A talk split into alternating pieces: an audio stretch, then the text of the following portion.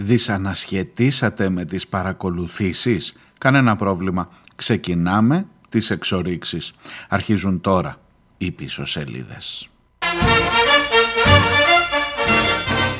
I'll take the legs from some old table. I'll take the arms from some old chair. I'll take the neck from some old bottle. And from a horse I'll take the head. I'll take the hands. Καλώς τους, καλώς ήρθατε. Παρασκευή, τελευταία μέρα της εβδομάδας. 11 ο μήνας. Και γιορτάζουν οι μηνάδες σήμερα. Χρόνια πολλά. Ε, ξέρετε στο τέλος της εβδομάδας, ειδικά μιας εβδομάδας που στο μέσον της είχε και απεργία και άρα χάσαμε την ε, μία εκπομπή, ε, έχω πάντα το, την αίσθηση ότι πρέπει να κάνω ένα ε, μάζεμα για όλα όσα δεν έχω προλάβει να σας πω, φυσικά τα δικά σας μηνύματα, αλλά και τα θέματα, τα δίπλα στην επικαιρότητα δεν είναι μόνο οι παρακολουθήσεις, δεν είναι μόνο ο Μαρινάκης. Μας πήρε από κάτω ο Μαρινάκης από την Κυριακή το βράδυ με το πέναλτι εκείνο ε, του Παναθηναϊκού και όσα ακολούθησαν τελικά δεν θα φύγει από το πρωτάθλημα, σας το είπα, χαζός είναι. Σιγά με φύγει ο Ολυμπιακός από το πρωτάθλημα. Ε, θα κάνει λέει μηνύσεις. Καλά. Ε, και έχουμε αφήσει στο πλάι δίπλα άλλα θέματα. Παίρνω και τα μηνύματά σας που μου λέτε ότι υπάρχει ρε παιδί μου καμιά φορά εγώ έτσι το κατανοώ, την κατανοώ την ανάγκη σας να βρείτε μερικά καλά θέματα, μερικές καλές ειδήσεις που να πάρει ευχή, να μην είναι όλα μαύρα και άραχνα. Και έχετε και εμένα εδώ τώρα πάντα να βλέπω τα πράγματα έτσι από την, ε, ε από την ανάποδη σκοπιά. Σήμερα λέω, ε, έχω, έχω και έναν δεύτερο ενδιασμό. Θέμα εξορίξεις έχεις ξανακάνει στις πίσω σελίδες. Δηλαδή πήγα πίσω πίσω πίσω να δω στο αρχείο 22 Απριλίου. Λίγα μαθηματικά για να μην σας πιάνουν κορόιδο, λέγεται η εκπομπή. Μπορώ απλά να σας παραπέμψω, πηγαίνετε να δείτε εκεί ε, και να πούμε, για, για να μην αναγκαστώ να πω ξανά τα ίδια. Βεβαίως υπήρχε ένας παλιός ε, διευθυντής εφημερίδας, καλή του ώρα, μας έλεγε η εφημερίδα δεν είναι Διονέλ μου ε, εγκυκλοπαίδεια. Το ότι έκανες μια φορά ένα ρεπορτάζ δεν σημαίνει ότι τέλειωσες. Δεν έγραψες το λίμα και γεια σας. Η εφημερίδα δεν είναι εγκυκλοπαίδεια. Η εφημερίδα βγαίνει κάθε μέρα και πρέπει να έχει συνέχεια καινούργιο ρεπορτάζ. Οπότε παίρνω αυτό ως αφορμή, όχι εκείνον τον διευθυντή, παίρνω αφορμή τον Μητσοτάκη. Ναι, ναι, έχω τέτοιες κακές συνήθειες. Ε, από αυτή την ρελάνς που έκανε και που έπιασε, πρέπει να το παραδεχτείτε ότι έπιασε, ε, ακόμα και στα μέσα του Μαρινάκη που υποτίθεται ότι τώρα έχουν βγει στην κόντρα στο Αντάρτικο απέναντί του έπιασε όμως διότι ε, υπήρχε η ερώτηση που έπρεπε να γίνει και είδατε ότι ο Κυριάκος Μητσοτάκης έδωσε την διέξοδο τουλάχιστον για την ειδησιογραφία, την πετσωμένη δημοσιογραφία της ε, εβδομάδας. Το πρώτο θέμα δεν είναι ούτε η πέγκα, ούτε οι παρακολουθήσεις, ούτε τα, οι αποκαλύψεις του ντοκουμέντο, ούτε ότι θα πάει τελικά ο Δημητριάδης. Καλούν και τον Δημητριάδη και τους ιδιοκτήτες των εταιριών στην Επιτροπή Θεσμών και Διαφάνειας. Αλλά δεν είναι ρε εσείς αυτά τα πρώτα θέματα. Τι να κάνουμε τώρα; Το πρώτο θέμα είναι ότι ξεκινάμε τις εξορίξεις. Ξεκίνησαν, όχι ξεκινάμε, ξεκίνησαν οι έρευνες τουλάχιστον για να βρούμε το πετρέλαιο και το φυσικό αέριο και μόλις τα βρούμε τσουπ θα τα βγάλουμε και θα πλουτίσουμε υπέροχο και κάθεσαι εσύ και στενοχωριέσαι τώρα για τις παρακολουθήσεις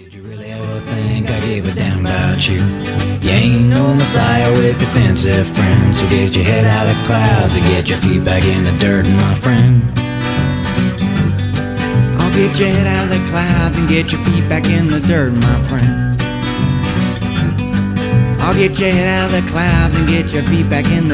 Well, wipe that smirk right back where you came, as if you knew who I am, as if you knew my name. Turn around, seal backs against the walls, too bad. Και μόνο από αυτά που σας είπα καταλαβαίνετε ότι ξεκινώ με πολύ δυσμενείς συνθήκες. Δηλαδή σε μία μάχη που είναι τόσο άνηση Όσο, τι να σου πω, ό,τι φυλακισμένος λέει στο, στη φυλακή δεν παίζει την, την παρτίδα αυτή στο τάβλι. Διότι θα κάνεις εσύ τώρα μία εκπομπή, σε μία ώρα από τώρα περίπου σε 55 λεπτά θα έχει τελειώσει η εκπομπή, θα έχεις πει για τις εξορίξεις διάφορα πράγματα και μετά θα έχεις πει ας πούμε τις ε, θέσεις των περιβαλλοντικών οργανώσεων, θα έχεις μιλήσει για την αληθινή οπτική που έχουν οι εξορίξεις, για τις αληθινές προοπτικές που έχουν, αν έχουν οι εξορίξεις, για το που τραβάς συνολικά με αυτή την κατάσταση, για το πόσο λάθος είναι οι επιλογές αυτές, ειδικά με τα τελευταία δεδομένα που έχεις στην παγκόσμια οικονομία, θα τα έχεις πει, θα έχεις τελειώσει την εκπομπή και θα κλείσει ο άλλος το ραδιόφωνο τις πίσω σελίδες.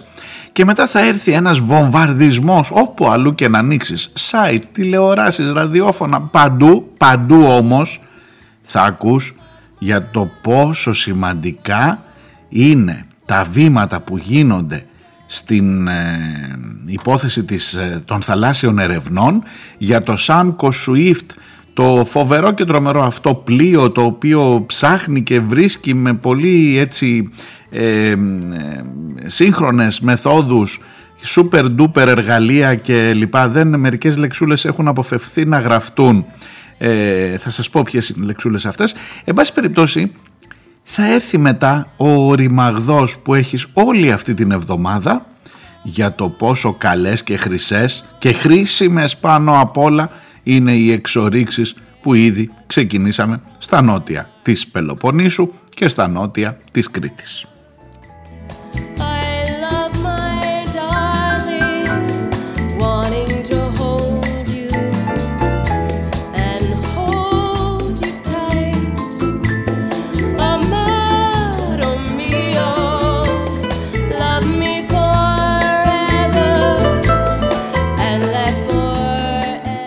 Οπότε το φέρνεις από εδώ, το, το φέρνεις από εκεί. Λες, ρε παιδί μου, μήπως να μην σας κουράσω κι εγώ καθόλου. Να σας πω για τον καιρό. Καλό καιρό θα κάνει το Σαββατοκύριακο. Που να πάμε βόλτα; Προτάσεις για εκδρομές ε, στην ενδοχώρα. Ή να πω, ξέρω. Ε, Έχω αυτό το κακό συνήθειο τώρα, ξέρετε κι εγώ εκεί. Μύρλα, μύρλα που σου λένε εσείς οικολόγοι, εσείς τώρα που όλο θέλετε, δεν τα θέλετε τίποτα, την πρόοδο, την ανάπτυξη. Εχθροί του τόπου, εχθροί της προόδου που δεν θέλετε τίποτα, όλο με τους κορμοράνους ασχολείστε. Ε, ξέρετε τώρα, εκεί, εκεί. Να σας πω κάτι, ναι, υποβαθμι... αυτό υποβαθμίζομαι προσπαθώντας να, πώς να σας το πω, να ξορκίσω λιγάκι αυτή την κατάσταση που έχει πνίξει τη χώρα και το, τον μικρομεσαίο που νομίζει τώρα ότι θα πληρώνει φτηνότερη τη βενζίνη ρε εσείς. Γιατί εκεί τελικά πρέπει να το φτάσεις. Στο αν θα πληρώνεις φτηνότερη τη βενζίνη, αν βρεις πετρέλαιο, και στο αν θα πληρώνεις φτηνότερη την, ε, το να ζεσταθείς το χειμώνα και φθηνότερο ρεύμα, αν βρεις φυσικό αέριο. Κούνια που σε κούναγε πουλάκι μου.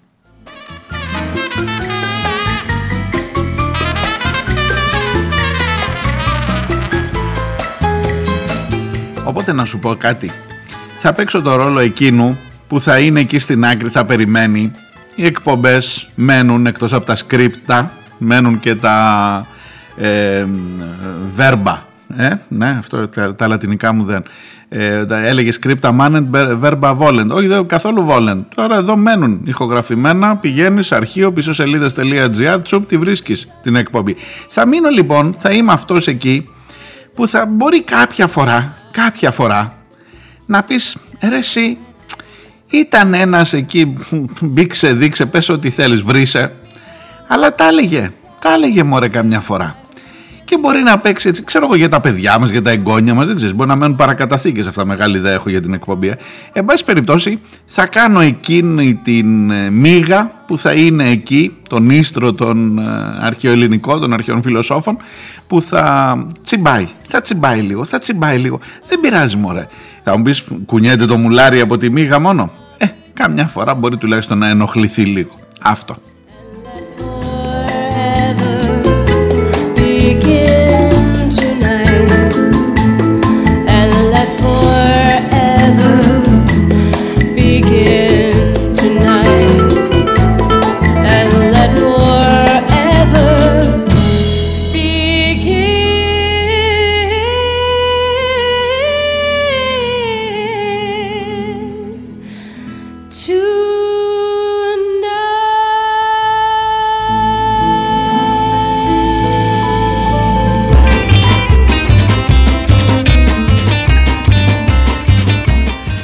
Έκανα τις προγραμματικές μου δηλώσεις. Να σας συστηθώ, είμαι ο Μάριος ε, Διονέλης, ακούτε πίσω σελίδες, είπαμε Παρασκευή και 11, πίσω σελίδες.gr το site της εκπομπής, εκεί μπορείτε και να βρίσκετε τις προηγούμενες εκπομπές και να στέλνετε τα μηνύματά σας για ό,τι ακούτε ή και για οτιδήποτε άλλο θέλετε.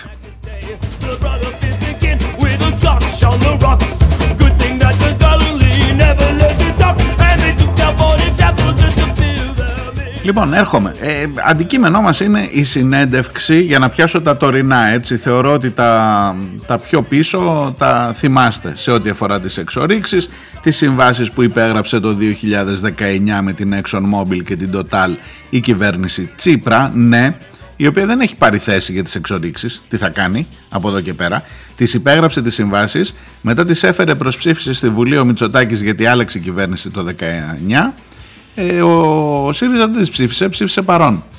Τώρα δεν ξέρουμε τι θα κάνουν, εν πάση περιπτώσει. Η Total έχει φύγει και έχει μείνει η Exxon Mobil, η οποία είναι αυτή που στην ουσία ξεκινά τώρα τις έρευνες στα νότια της ε, Κρήτης ειδικά. Λοιπόν, ε, με αυτό το δεδομένο, όταν έχεις την κρίση εκείνη που ξέσπασε μέσα στο Σαββατοκύριακο, την Κυριακή το βράδυ ειδικά από το πέναλτι του Παναθηναϊκού, ε, τη Δευτέρα δίνει συνέντευξη στον Χατζη Νικολάου ο Μητσοτάκης. Έχουν προηγηθεί οι αποκαλύψεις του Βαξεβάνη στο ντοκουμέντο. Μεταξύ των παρακολουθούμενων είναι και ο Μαρινάκης. Ε, εξελίσσεται, ε, εκρήγνεται η κατάσταση σε ό,τι αφορά τις αναφορές για μαφίες, για παρακράτος, για τον Δημητριάδη συγκεκριμένα από τον εκπρόσωπο του Ολυμπιακού, του κυρίου, τον κύριο Βρέτζο και μετά ο Μητσοτάκης καλείται να απαντήσει αν παρακολουθεί το Μισό Υπουργικό Συμβούλιο. Όχι, τι πράγματα είναι αυτά, είναι ντροπή να λέγονται αυτά για τον Πρωθυπουργό κλπ. Αφήνει μια, ένα παραθυράκι ανοιχτό ότι μπορεί κάποιος άλλος να έχει το Predator, το Predator αλλά όχι εμείς από την ε, ΑΕΠ. Χθες τον βράδυ τον ρώτησε από το Star ανοιχτά ο Τσίπρας μπορείς να μου εγγυηθείς ότι κανένας άλλος υπουργός δεν παρακολουθεί το από την ΑΕΠ; Και ο, ο τόνος και το ύφος της ερώτησης παραπέμπει στο ότι ενδεχομένως ο Τσίπρας κάτι ξέρει και ότι κάτι έρχεται παρακάτω. Καθίστε και θα δούμε, θα γελάσουμε. Αλλά ποιο είναι το φάρμακο για όλα αυτά, μέσα στη συνέντευξη εκείνη την σκληρή υποτίθεται και τι πράγματα είναι αυτά και τι είναι αυτά του Βαξεβάνη, τι είναι αυτά του Μαρινάκη και τέτοια και όχι η κυβέρνηση δεν εκβιάζεται και λοιπά και τσουπ να ξέρετε ότι ξεκινάμε τις εξορίξεις και θα ευνηδιάσουμε εμείς αυτή τη φορά την Τουρκία και τον Ερντογάν.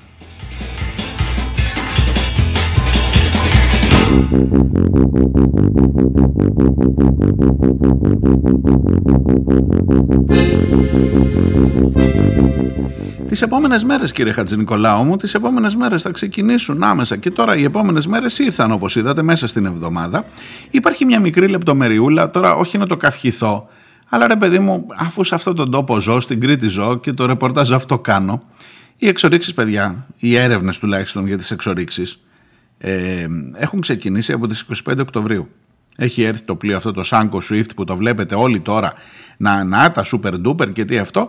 Έχει γράψει από τις 25 Οκτωβρίου η εφημερίδα των συντακτών ε, στο ρεπορτάζ της ε, ότι είναι εδώ, κάνει βόλτες πάνω κάτω, κάνει έρευνες επί της ουσίας, δεν απαντά κανείς, γίνονται όλα εν κρυπτό και τελικά μαθαίνουμε μία εβδομάδα, δέκα μέρες μετά ε, ότι «Α, είναι εδώ, ναι, ε, δεν, δεν είπες κάτι νέο, το έχουμε δει και σε έχουμε καλέσει να δώσεις απαντήσεις». Και μάλιστα ε, το πλοίο, το συγκεκριμένο, ήρθε ενώ αναμενόταν η εκδίκαση της προσφυγής των περιβαλλοντικών οργανώσεων στο Συμβούλιο της Επικρατείας για το θέμα των εξορίξεων.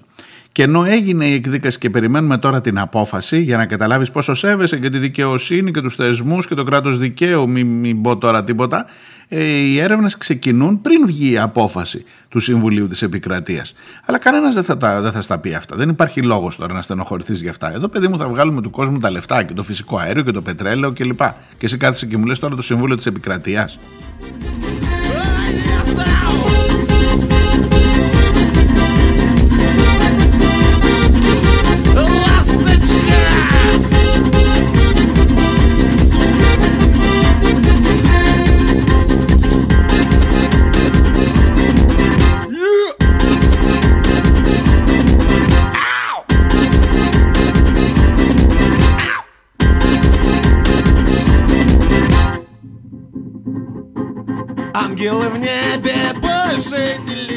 Σε εκείνο το ρεπορτάζ μου στην εφημερίδα των συντακτών, 26 του μήνα, 25 μάθαμε για το πλοίο, 26 είναι δημοσιευμένο το ρεπορτάζ.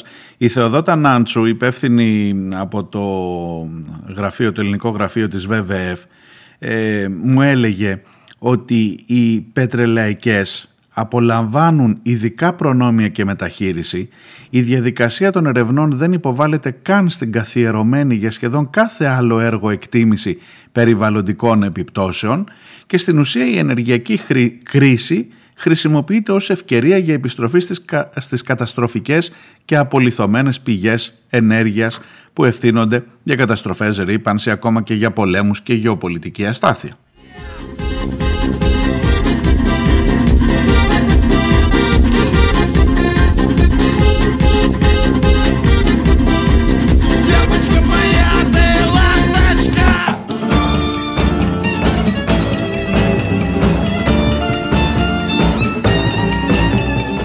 Και τότε στις 26 κατήγγυλαν και η Θεοδότα Νάντσου και ο Κώστας Γρημάνης από, το, από την Greenpeace κατήγγυλαν ότι όλα αυτά γίνονται εν κρυπτό.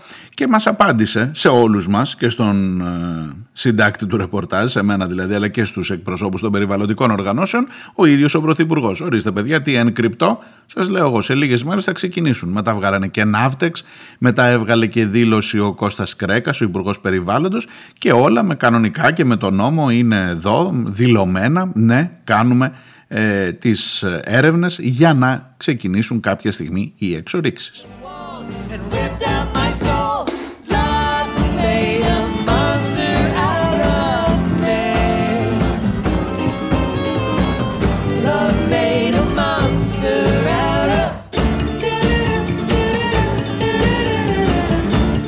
Από εκεί λοιπόν το πιάνω το νήμα για να έρθουμε λίγο στα πιο εδώ. Ωραία λοιπόν. Ε, ας παρακάμψουμε το γεγονός ότι δεν έχει βγει ακόμα η απόφαση του Συμβουλίου της Επικρατείας. Ε, θεωρείτε ότι θα είναι θετική για πάρτι σας. Στο Συμβούλιο της Επικρατείας έχουν προσφύγει περιβαλλοντικές οργανώσεις λέγοντας ότι η στρατηγική μελέτη περιβαλλοντικών επιπτώσεων δεν εγγυάται την ασφάλεια, γίνονται σε πάρα πολύ μεγάλα βάθη οι έρευνες αυτές στη Θάσο που βγάζουμε τόσα χρόνια πετρέλαιο γιατί αυτό είναι ένα επιχείρημα είναι στα 50 μέτρα οι εξορίξεις στα 50 στα 50 καταλαβαίνετε τι λέμε δηλαδή από την επιφάνεια της θάλασσας 50 μέτρα κάτω στην Κρήτη που πάμε να βγάλουμε πετρέλαιο είναι στα 3,5 χιλιόμετρα 3,5 χιλιόμετρα είναι από τα μεγαλύτερα βάθη παγκοσμίως σχεδόν δεν υπάρχει ακόμα είναι σε πολύ πρώιμο στάδιο ακόμα η τεχνολογία για να φτάσεις μέχρι εκεί κάτω. Εννοείται ότι συνεπάγεται εξαιρετικά μεγάλους κινδύνους. Το βασικότερο περιβαλλοντικό μέτρο, το, το βασικότερο μέτρο άμυνας έναντι ενός περιβαλλοντικού ατυχήματος στα 3.500 μέτρα που λέει η στρατηγική μελέτη περιβαλλοντικών επιπτώσεων ξέρετε ποιο είναι; Ότι θα έχει κάμερες εκεί κάτω και θα το δούμε την ώρα που θα γίνει το ατύχημα ότι θα έχει κάμερες κάτω και θα το δούμε αυτή είναι η μεγαλύτερη άμυνά μας. Και ότι θα το προλάβουμε βλέποντάς το.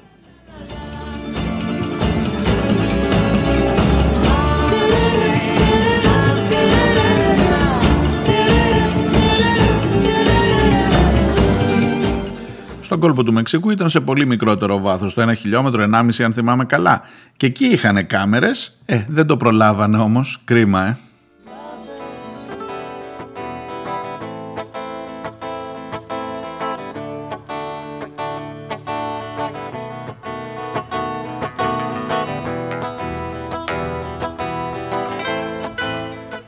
Αλλά άσε και το Σύμβουλο της Επικράτειας. Πες ότι θα την κερδίσουν τη δίκη. Ε, προφανώς τώρα ξέρετε τη δικαιοσύνη. Ε, πες ότι θα την κερδίσουν τη δίκη. Και το έχουν από τώρα δεδομένο και ξεκινήσανε τις έρευνες. Άπλωσε λέει τα καλώδια του, έχει 12 χιλιόμετρα καλώδια, τα έχει μεγάλα τα καλώδια το πλοίο αυτό το Sanko Swift και μόνο αυτό σε εντυπωσιάζει πώς θα κάνει λέει 12 χιλιόμετρα καλώδια πίσω με ηχοβολιστικά κλπ. Τα οποία βεβαίως προκαλούν τεράστιες επιπτώσεις στην ε, θαλάσσια πανίδα τα οποία εντάξει, αλλά θα μου πεις τώρα ποιος νοιάζεται για τα κοιτόδη και για τις φώκες και λοιπά. Μην μας τρελαίνεις τώρα, Διονέλη, με τα οικολογικά σου. Εδώ θα πάμε να βγάλουμε πετροδόλαρα και θα γίνουμε αυτό. Δεν με νοιάζουν τα δελφίνια. Εντάξει, εντάξει. Αν νομίζεις ότι είσαι ξεκομμένος και αποκομμένος από το δελφίνι και τη φάλαινα, ε, ε, κάνεις λίγο λάθος, αλλά τώρα είναι πολύ μεγάλη κουβέντα να στο εξηγήσω.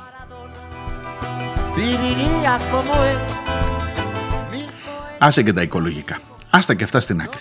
Πάμε ρε παιδί μου, τι, τι γουστάρεις να συζητήσουμε, τι θέλεις, α, για λεφτουδάκια; Πάμε να δούμε πόσα λεφτά θα βγάλουν. Πόσα λεφτά ρε παιδί μου, πόσο θα είναι, πόσο θα μειωθεί ο λογαριασμός του ρεύματός σου, αυτό δεν είναι που σε καίει. Όταν θα κάνεις τις δικές σου εξορίξεις και θα είσαι με τον παρά σου και με τα λεφτά σου ε, να πεις ότι είμαι άρχοντας ότι δεν έχω ανάγκη κανέναν να μου φέρει ούτε LNG, ούτε αγωγούς, ούτε τον Πούτιν, ούτε τον Biden, κανέναν. Βγάζω το δικό μου, το καίω και πληρώνω ρε φίλε και έχω τσάμπα θέρμανση. Αυτό δεν είναι που σε καίει. Για πάμε να δούμε.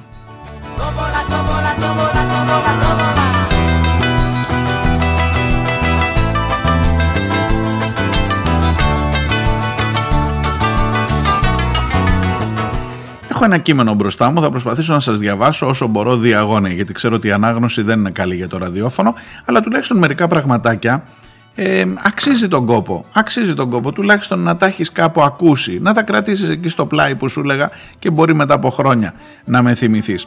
Το γεγονός ότι αυτές τις μέρες διεξάγεται στην ε, Αίγυπτο ε, η συνάντηση υποτίθεται για, την, ε, για το ενεργειακό μέλλον. Είναι η διάσκεψη του Οργανισμού Ηνωμένων Εθνών για την κλιματική αλλαγή. Πραγματοποιείται στην Αίγυπτο από τις 8 Νοεμβρίου. Είναι σε εξέλιξη. Εκεί λοιπόν ο Πρωθυπουργός πήγε και δήλωσε ο δικός μας δε επενδύουμε σε υποδομές φυσικού αερίου ώστε να ενισχύσουμε την ενεργειακή ασφάλειά μας.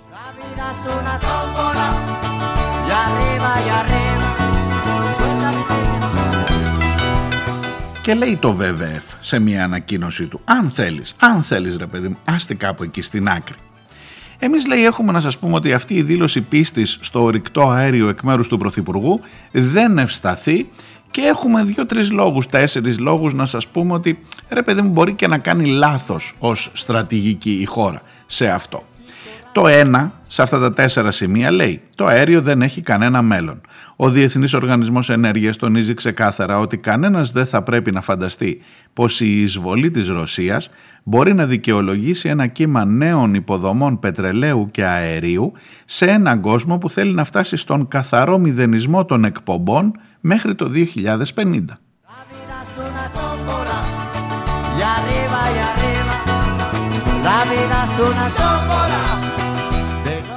Με πιο απλά λόγια, το να πιστεύεις ότι επειδή γίνεται ο πόλεμος εκεί εσύ πρέπει να πας ακόμα πιο βαθιά να βρεις πετρέλαιο δικό σου είναι βλακεία. Είναι βλακεία. Γιατί ήδη είχες βάλει στόχο να απεμπλακείς από τα ορυκτά καύσιμα. Το 2 γράφει στο κείμενο αυτό, σε αυτές τις, παρα, τις παρατηρήσεις επί της δήλωσης του Πρωθυπουργού του ΒΒΕΦ. Το 2 λέει, κοιτάξτε να δείτε παιδιά, είναι κρίση ορυκτών καυσίμων και όχι ενεργειακή κρίση γενικά. Η Ελλάδα υποφέρει τα τελευταία χρόνια από πολύ υψηλές τιμές χονδρικής ηλεκτρικού ρεύματος λόγω της βαθιάς εξάρτησης από τα ορυκτά καύσιμα. Αυτό φαίνεται καθαρά από τα δεδομένα που δημοσιεύει η Ευρωπαϊκή Επιτροπή και με τιμές χονδρεμπορικής στην Ελλάδα να κινούνται σε επίπεδα συντριπτικά υψηλότερα από τον μέσο όρο της Ευρωπαϊκής Ένωσης, ακόμα και στις εποχές της πολύ βαθιάς εξάρτησης από το λιγνίτη.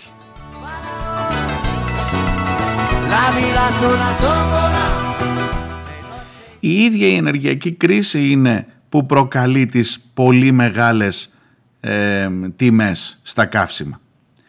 Η ενεργειακή κρίση προκλήθηκε ακριβώς από τη βαθιά εξάρτηση πολλών κρατών από, τα, από το ορυκτό αέριο στην οποία σταθερά περιέρχεται και η Ευρώπη εδώ και τουλάχιστον 15 χρόνια. Χρόνια χαμένα από την επένδυση σε υποδομές και μέτρα που θα μπορούσαν να διευκολύνουν τη μετάβασή μας προς την καθαρή ενέργεια.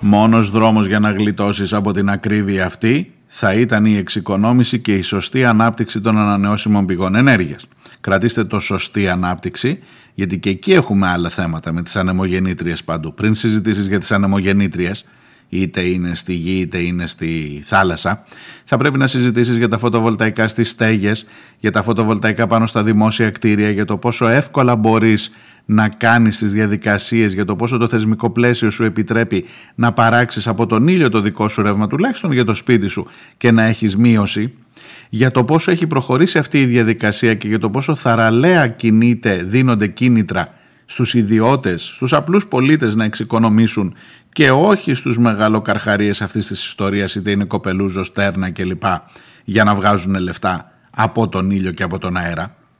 Και κατά πόσο τέλος πάντων αυτό το μοντέλο το έχεις φτιάξει έτσι ώστε να υπηρετήσει την ανάγκη πραγματικά του πολίτη να έχει φτηνή ενέργεια στο σπίτι του ειδικά σε μια χώρα που έχει πάρα πολύ σημαντική ηλιοφάνεια και πάρα πολύ σημαντικό αιωλικό δυναμικό. Τίποτα από αυτά. Εμείς κάνουμε εξορίξεις και τις κάνουμε για να ε, ρεφάρουμε από το σκάνδαλο των παρακολουθήσεων. Υπέροχα. Διάλειμμα και έρχομαι.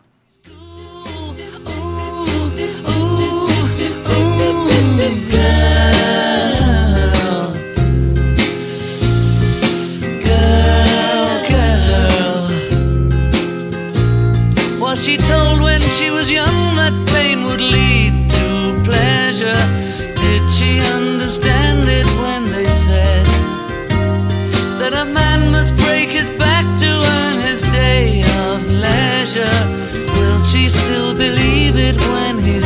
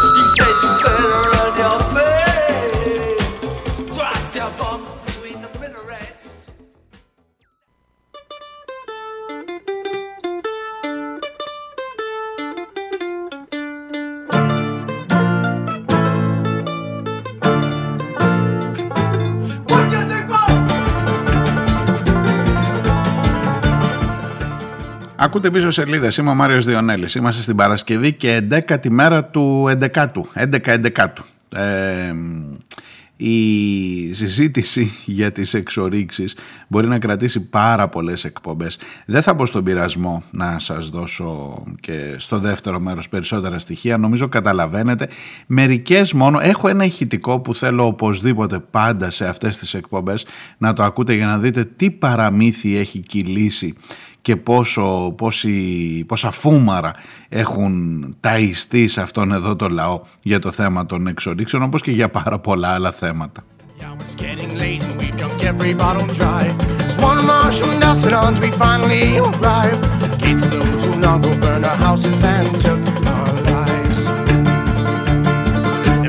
We are the dead sons who came across the sea. Take back our lives and Αυτή εδώ είναι η Dead South με το ομώνυμο τραγούδι Dead South που μπορεί να ταιριάζει και πάρα πολύ στην περίπτωσή μας ειδικά για τον ε, Νότο εδώ από όπου σας μιλώ αλλά και για την Πελοπόννησο.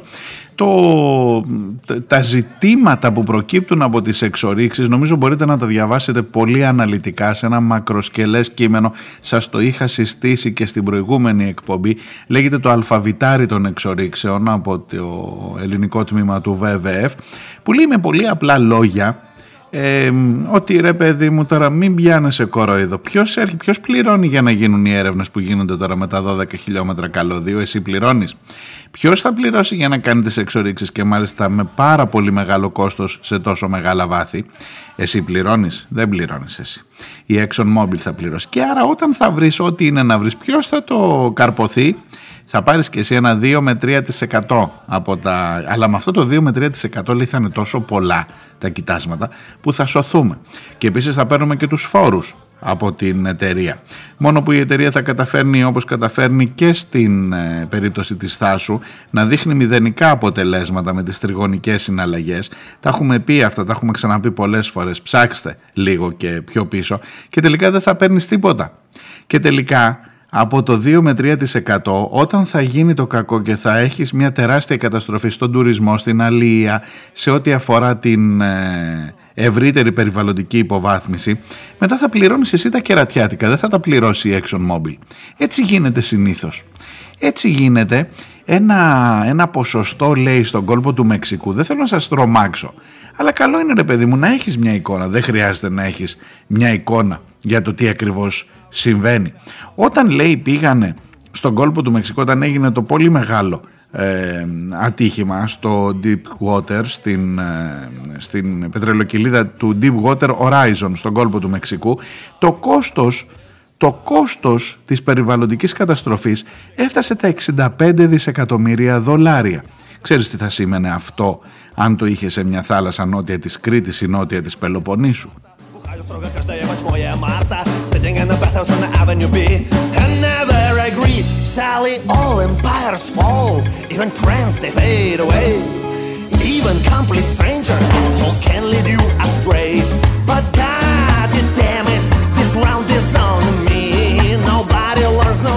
Και βέβαια, και βέβαια, οι θέσεις εργασίας, εκεί να δεις παραμύθα. Σας έχω ξαναβάλει αυτό το ηχητικό. Με αυτό θα τελειώσω για το κομμάτι των εξορίξεων γιατί θέλω να πάω και στα μηνύματά σας. Είναι αυτός ο κύριος Κονοφάγος. Ε, δεν τον είδα αυτές τις μέρες, δεν ξέρω μήπως τον έχουν αποσύρει επειδή κατάλαβαν ότι έλεγε ε, λιγάκι, το τραβούσε λίγο από τα μαλλιά. Λίγο μωρέ όσο πατάει η γάτα. Έλεγε ας πούμε ότι στην Κρήτη είχε δώσει μια συνέντευξη στο νησί εδώ, στην, ε, στο τηλεοπτικό κανάλι Κρέτα και στο συνάδελφο το Σωτήρη Μεταξά ε, και μας έλεγε παιδιά υπογράφουμε, ήταν εκεί το 19 που υπέγραφε ο Τσίπρας με την Exxon Mobil. Υπογράφουμε τώρα και ακούστε να δείτε πόσες χιλιάδες θέσεις εργασίας θα έχετε στην Κρήτη λόγω των εξορίξεων τα επόμενα χρόνια και μέναμε όλοι με ένα στόμα να ανοιχτό σας λέω Πόσες χιλιάδες λέτε, θυμάστε; Το έχω ξαναπέξει αυτό στις πίσω σελίδες. Θυμάστε; Πόσες χιλιάδες; Για πάμε μισό λεπτό. Πάμε να τον ακούσετε τον ίδιο, να μην λέτε ότι. Α.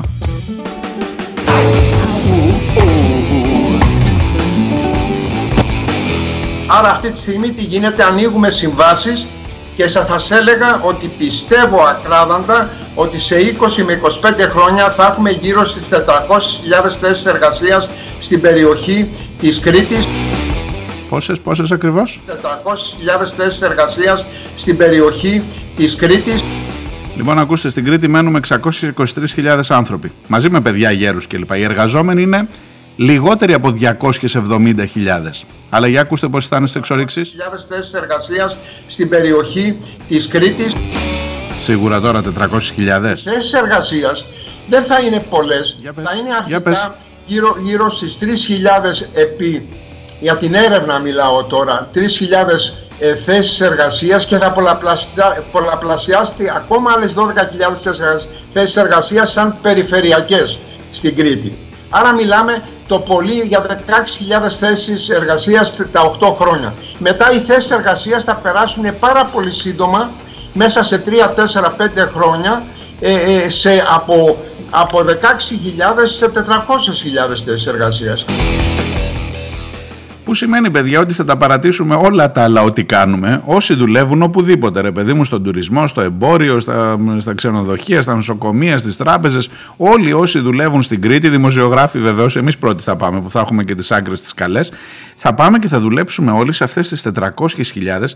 Θα, από την Κρήτη, οι 270.000 εργαζόμενοι, θα πάμε όλοι να δουλέψουμε και, και πάλι θα περισσεύουν και για εσάς από την υπόλοιπη Ελλάδα άλλες 130.000 θέσεις εργασίας. Για να έρθετε κι εσείς να, να, τι, μην, μην είμαστε μονοφαγάδες. Έχουμε και για εσά να δώσουμε, μην νομίζετε.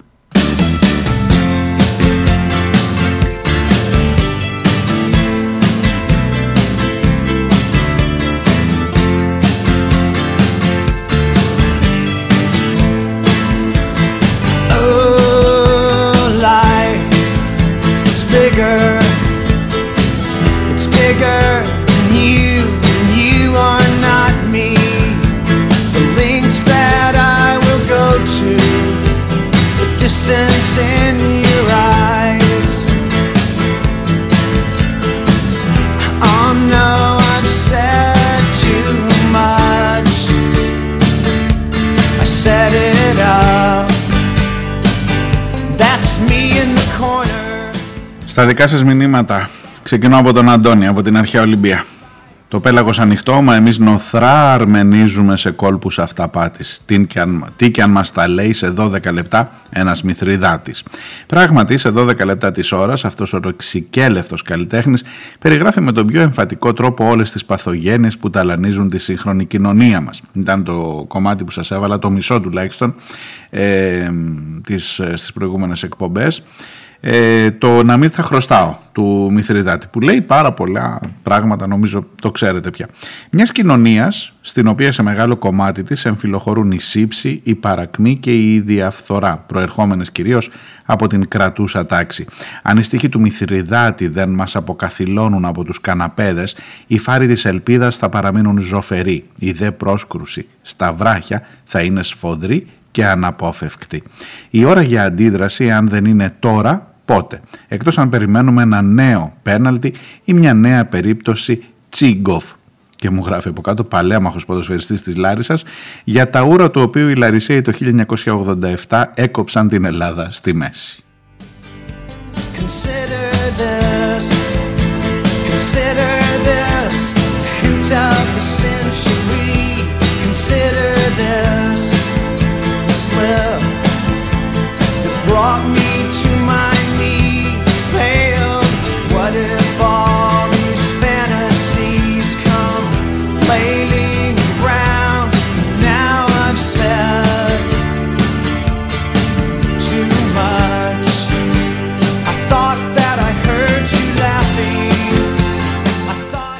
Ο Στάθης από το Ηράκλειο μου λέει να μην ξεχνάμε ότι η ομαδάρα μας σε εισαγωγικά δεν είναι τίποτα άλλο από μια ανώνυμη εταιρεία που φέρνει μεγάλα κέρδη. Στους ιδιοκτήτες της φυσικά, όχι σε εμάς. Ομοίως και με τις εξορίξεις, Στάθη.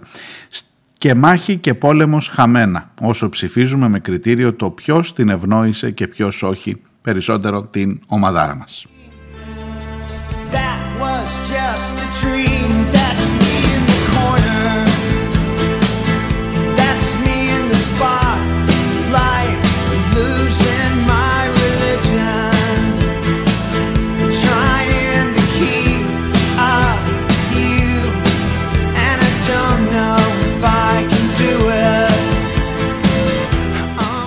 Από το Ηράκλειο επίσης ο φίλος ο Κωστής μου λέει: Σε παρακολουθώ τον τελευταίο καιρό και μου βάζει σε παρένθεση, όχι όπως ο Κούλης, το σε παρακολουθώ με την καλή έννοια. Ευχαριστώ Κωστή, να είσαι καλά. Ε, αν εξαιρέσουμε μου λέει τις περιόδους στις οποίες με ιδιάζει τόσο πολύ η επικαιρότητα που αποτραβιέμαι. Ε, αυτές τις μέρες μου λέει ε, μου έχει τραβήξει το ενδιαφέρον αυτή η αλλαγή πορείας του Μαρινάκη. Αναρωτιέμαι μέσα σε όλο αυτό το χαμό τώρα τι πρόκειται να γίνει. Ο μόνος τρόπος επίλυσης της της κατάστασης και μη κατάρρευσης της Νουδού φαίνεται να είναι η παρέτηση του Κούλι. Αλλιώς πώς θα πάνε σε εκλογές. Ε, αυτή η έκθεση της Πέγκα σε συνεργασία με την στροφή των μέσων μπορεί να ανατρέψουν εντελώς την κατάσταση. Ωραία μου λέει. Άντε σου λέω εγώ και γίνεται. Και μετά τι; Έστω ότι βγαίνει μια προοδευτική κυβέρνηση η οποία και αυτή με τη σειρά της θα είναι ακόμα ένα δουλάκι της Ευρωπαϊκής Ένωσης. Για τους απλούς ανθρώπους σαν και εμένα και σένα δυστυχώς διαφορές μεγάλες δεν υπάρχουν. Πες το ψέματα. Κωστή.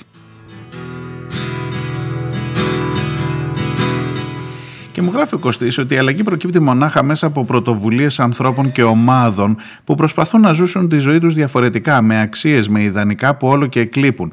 Νομίζω ότι τέτοιες προσπάθειες είναι ένα φως στην επικαιρότητα που μας πνίγει και απουσιάζουν κιόλας από την δημοσιογραφία γενικά. Έχεις δίκιο. Συνήθως οι κακές ειδήσεις είναι αυτές που έρχονται μπροστά. Αν θέλουμε να αλλάξουμε τον κόσμο, χρειάζεται να ρίξουμε μια μικρή ματιά σε αυτούς που το κάνουν ήδη. Και μου προτείνει ένα βιβλίο, και έτσι σας το μεταφέρω, «Η ανθρωπότητα μια προσδόκητα αισιόδοξη ιστορία. Είναι γραμμένο από έναν Ολλανδό ιστορικό. Ε, μα, μας τρέχουν οι Ολλανδοί γενικά. Άκουσε τη χθεσινή εκπομπή ο Κωστής.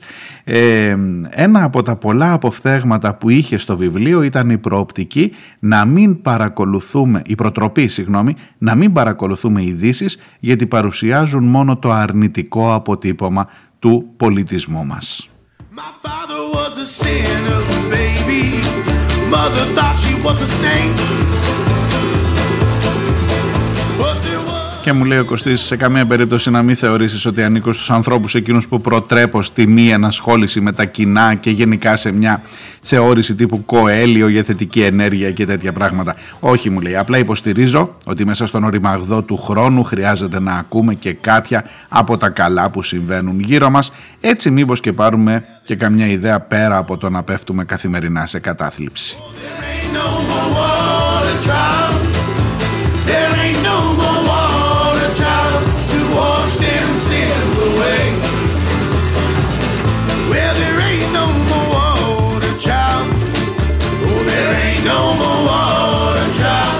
Ευχαριστώ Κωστή και ασφαλώς έχεις δίκιο. Ε, μια που λέμε για καλά, έλατε να, να βάλω μια καλή νότα. Παίρνω ένα μήνυμα από ακροατή ή ακροάτρια από το The Press Project, υπογράφει ως το χαζό γατάκι. Εντάξει, ό,τι πείτε. Ε, ε, λευκάδα μάλλον.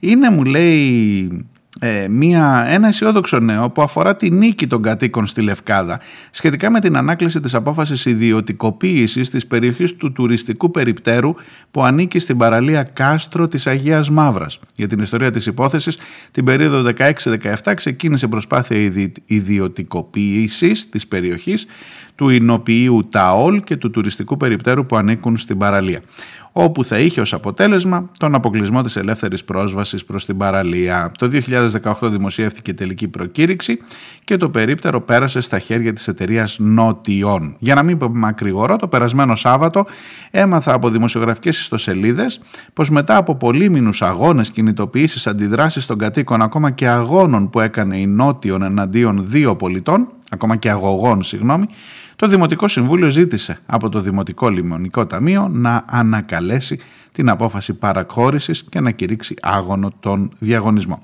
Αποτέλεσμα αυτού η παραλία να παραμείνει ελεύθερη προς τον λευκαδίτικο λαό.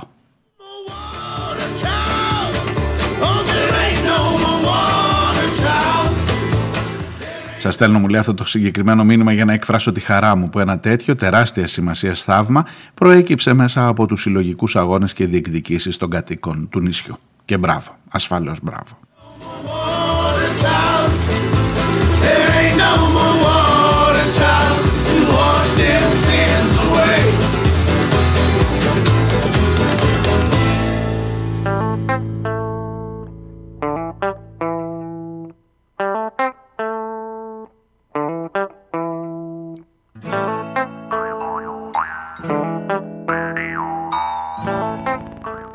Γιώργος από Αμπελόκηπους μου γράφει ένα, μία φράση από το άρθρο του Μακαρίτη Λεωνίδα Χριστάκη στο Ιδεοδρόμιο τον Ιούλιο του 1982. Κοιτάξτε πόσα χρόνια πριν.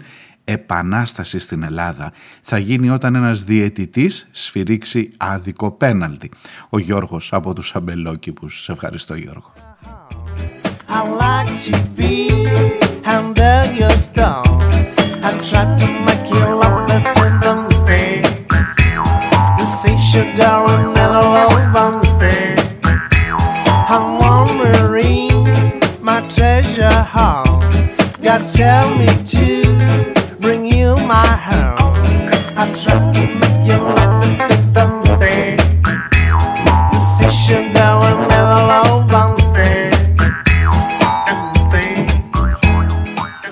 Ο φίλος ο Θανάσης, ε, νομίζω από τα τρίκαλα που μου είχε στείλει την ε, προηγούμενη φορά, ε, μου γράφει τώρα για το περασμένο Σάββατο στον αγώνα Ατρόμητος Άρης στο Περιστέρι το χέρι του παρακράτους που ξαναχτύπησε με τους επαγγελματίες συμμορίτες, τα ΜΑΤ, βεβαίως, βεβαίως Θανάση και δεν ανέφερα τίποτα όλη αυτή την εβδομάδα. Οι οπαδοί του Άρη που δέχτηκαν δολοφονική επίθεση από τα γουρούνια χωρίς κανένα λόγο.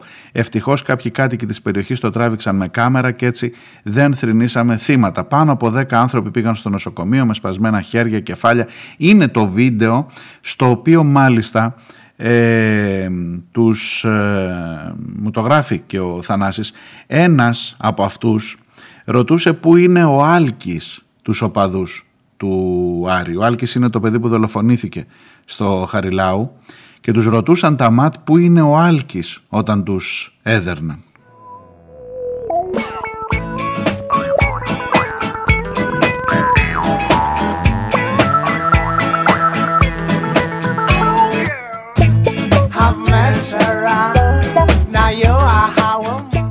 Η ερώτησή μου γράφει ο Θανάσης είναι η εξής. Εγκληματίες είναι οι οπαδοί που ταξιδεύουν για να δουν την ομάδα τους ή το κράτος που κάθε τόσο αφήνει τα σκυλιά του ανεξέλεγκτα να λειτουργούν σαν συμμορία που βγάζουν τα κόμπλεξ τους πάνω στον λαό; Και άλλη μια ερώτηση. Να περιμένουμε ότι θα γίνει ΕΔΕ που ανήγγειλε ο Θεοδωρικάκος ή να τους βρίσκουμε έναν έναν και να πληρώνουμε με το ίδιο νόμισμα; Δεν θα απαντήσω εγώ σε αυτό.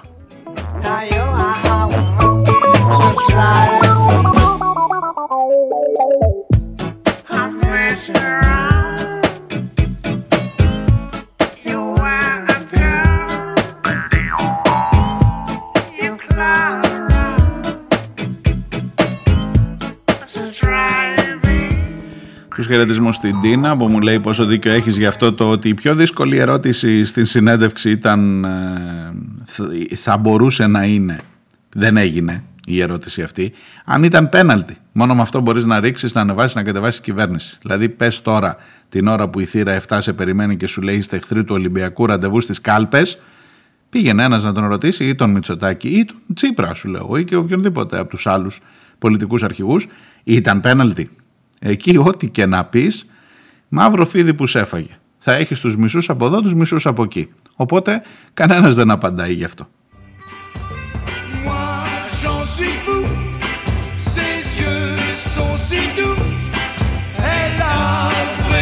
Vraiment tout, cette fille. Euh, J'en suis fou, oh, j'en suis fou. Tous les jaloux me crient. Έχω ένα μήνυμα από την Ειρήνη που αφορά την, θέση, την, την υπόθεση του, κα- του, του προφυλακισμένου ε, για κατοχή υλικού παιδικής πορνογραφίας του συγγραφέα παιδικών διηγημάτων που έλεγε ότι τα κατέβαζε για, την, ε, για να κάνει μελέτη για, το, για την έρευνά του εν πάση περιπτώσει για να γράψει ένα βιβλίο για τους βιασμούς. Και μου γράφει όπως είχε πει ένας άνθρωπος του χώρου πριν χρόνια στο ραδιόφωνο οι καλλιτέχνες δεν χρειάζεται να βιώσουν μια κατάσταση για να την αποδώσουν. Ο Ντοστογεύσκη δεν σκότωσε γριά για να γράψει το έγκλημα και τιμωρία μου λέει η Ειρήνη. Oh, j'en suis fou. Oh, j'en suis fou.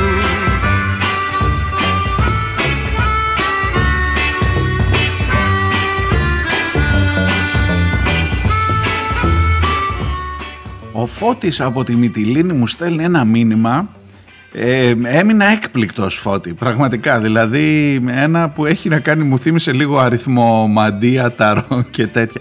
Όχι, όχι, έχει πλάκα, έχει πλάκα, ακούστε. 33.000, μου γράφει στην αρχή, μου είχε μια πρόσθεση.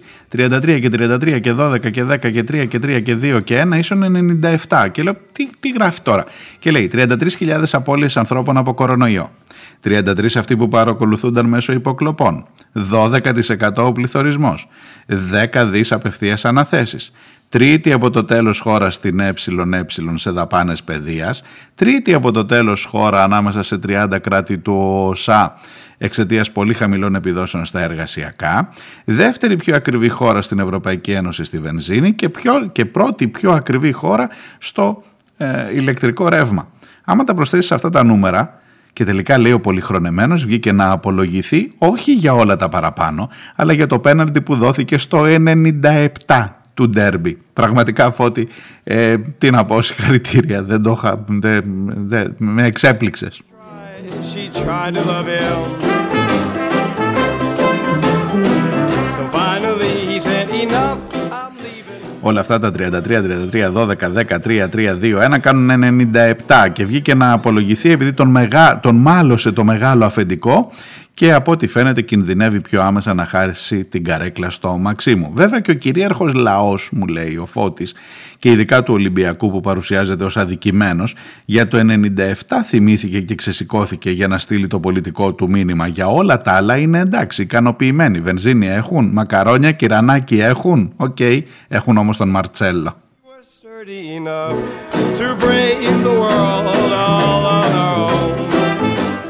Τι να σου πω βρεφό ότι πέφτεις και εσύ από τα σύννεφα.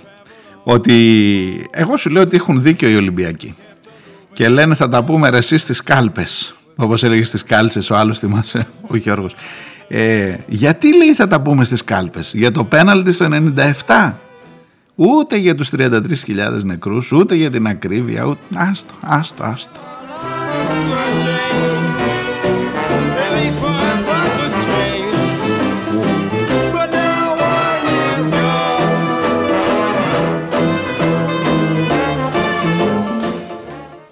Ο Μήνος Ίκαρος μου γράφει περί απεργίας. Βρέθηκα σε παρέα με εκπαιδευτικούς και πλέον γίνεται ερώτηση προσωπικά σε κάθε εκπαιδευτικό από την διεύθυνση της εκάστοτε σχολικής μονάδας εάν θέλει να συμμετάσχει στην απεργία ή όχι με το τίμημα της αφαίρεσης του ημερομίσθιού του. Αυτό είναι ένα παράδειγμα της δημοκρατίας που διανύουμε δυστυχώς. Η απεργία και κάθε απεργία είναι για όλους και από όλους τους εργαζόμενους είναι μια εφικτή είναι μία απεργία. Εάν μία σχολική μονάδα έχει αρκετούς εκπαιδευτικούς να λειτουργήσει και λειτουργεί την ημέρα της απεργίας. Ελπίζω να υπάρχει και μια επιλογή στους λογαριασμούς μας να πληρώνουμε το μεγάλο ποσό που πληρώνουμε τώρα και σαν δεύτερη επιλογή να έχει και ένα μικρότερο ποσό που σε αφήνει να επιλέξεις ποιο θες να πληρώσεις. But it isn't real. He cried, Don't go away.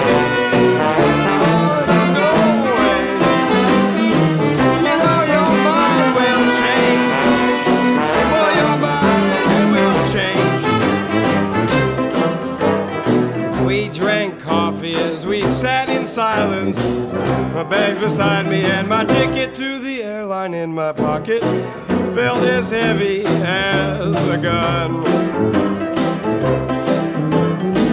As I stood up, I thought, I wonder if I'll see him. This is exactly what you knew you'd have to deal with, so just keep on walking, or better yet, run. I thought, don't go away. Και έχω και ένα χρωστούμενο, ένα, ένα μισό μήνυμα από τον Χρήστο, από τη δράμα, για την υπόθεση αυτή, ε, με όλα αυτά που μας συγκλονίζουν με τα παιδιά και τους βιασμούς, ε, για την υπόθεση στα Πετράλωνα, ε, σύμφωνα λέει με την ανακοίνωση της αστυνομίας που εμέσως καρφώνει τη δικαιοσύνη από το 2018 ξεκίνησε η διερεύνηση της υπόθεσης στα Πετράλωνα αστυνομία και δικαιοσύνη σε αγαστή συνεργασία τους πήρε μόνο τέσσερα χρόνια και αυτό μετά την καταγγελία των ίδιων των παιδιών όπως μετά από καταγγελία αναγκάστηκαν να συλλάβουν τον Μίχο. Να τους το αναγνωρίσουμε σχετικά γρήγορα τα, τα κατάφεραν αν σκεφτούμε ότι για τον Λιγνάδη τους πήρε δεκαετίες κυριολεκτικά.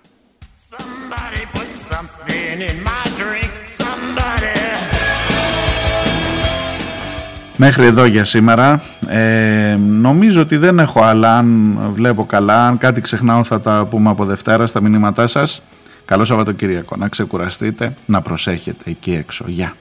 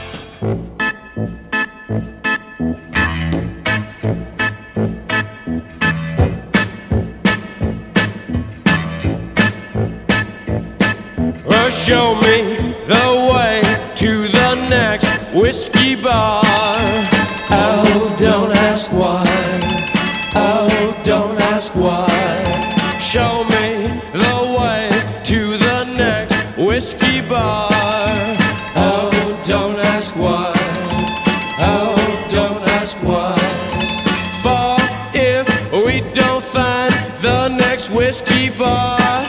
I tell you we must die. I tell you we must die.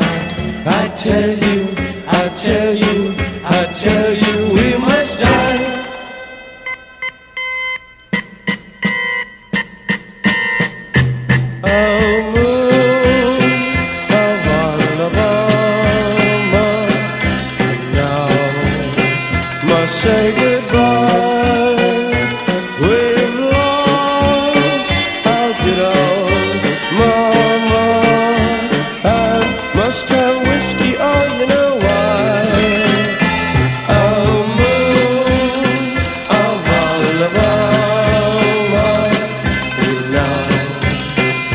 say goodbye.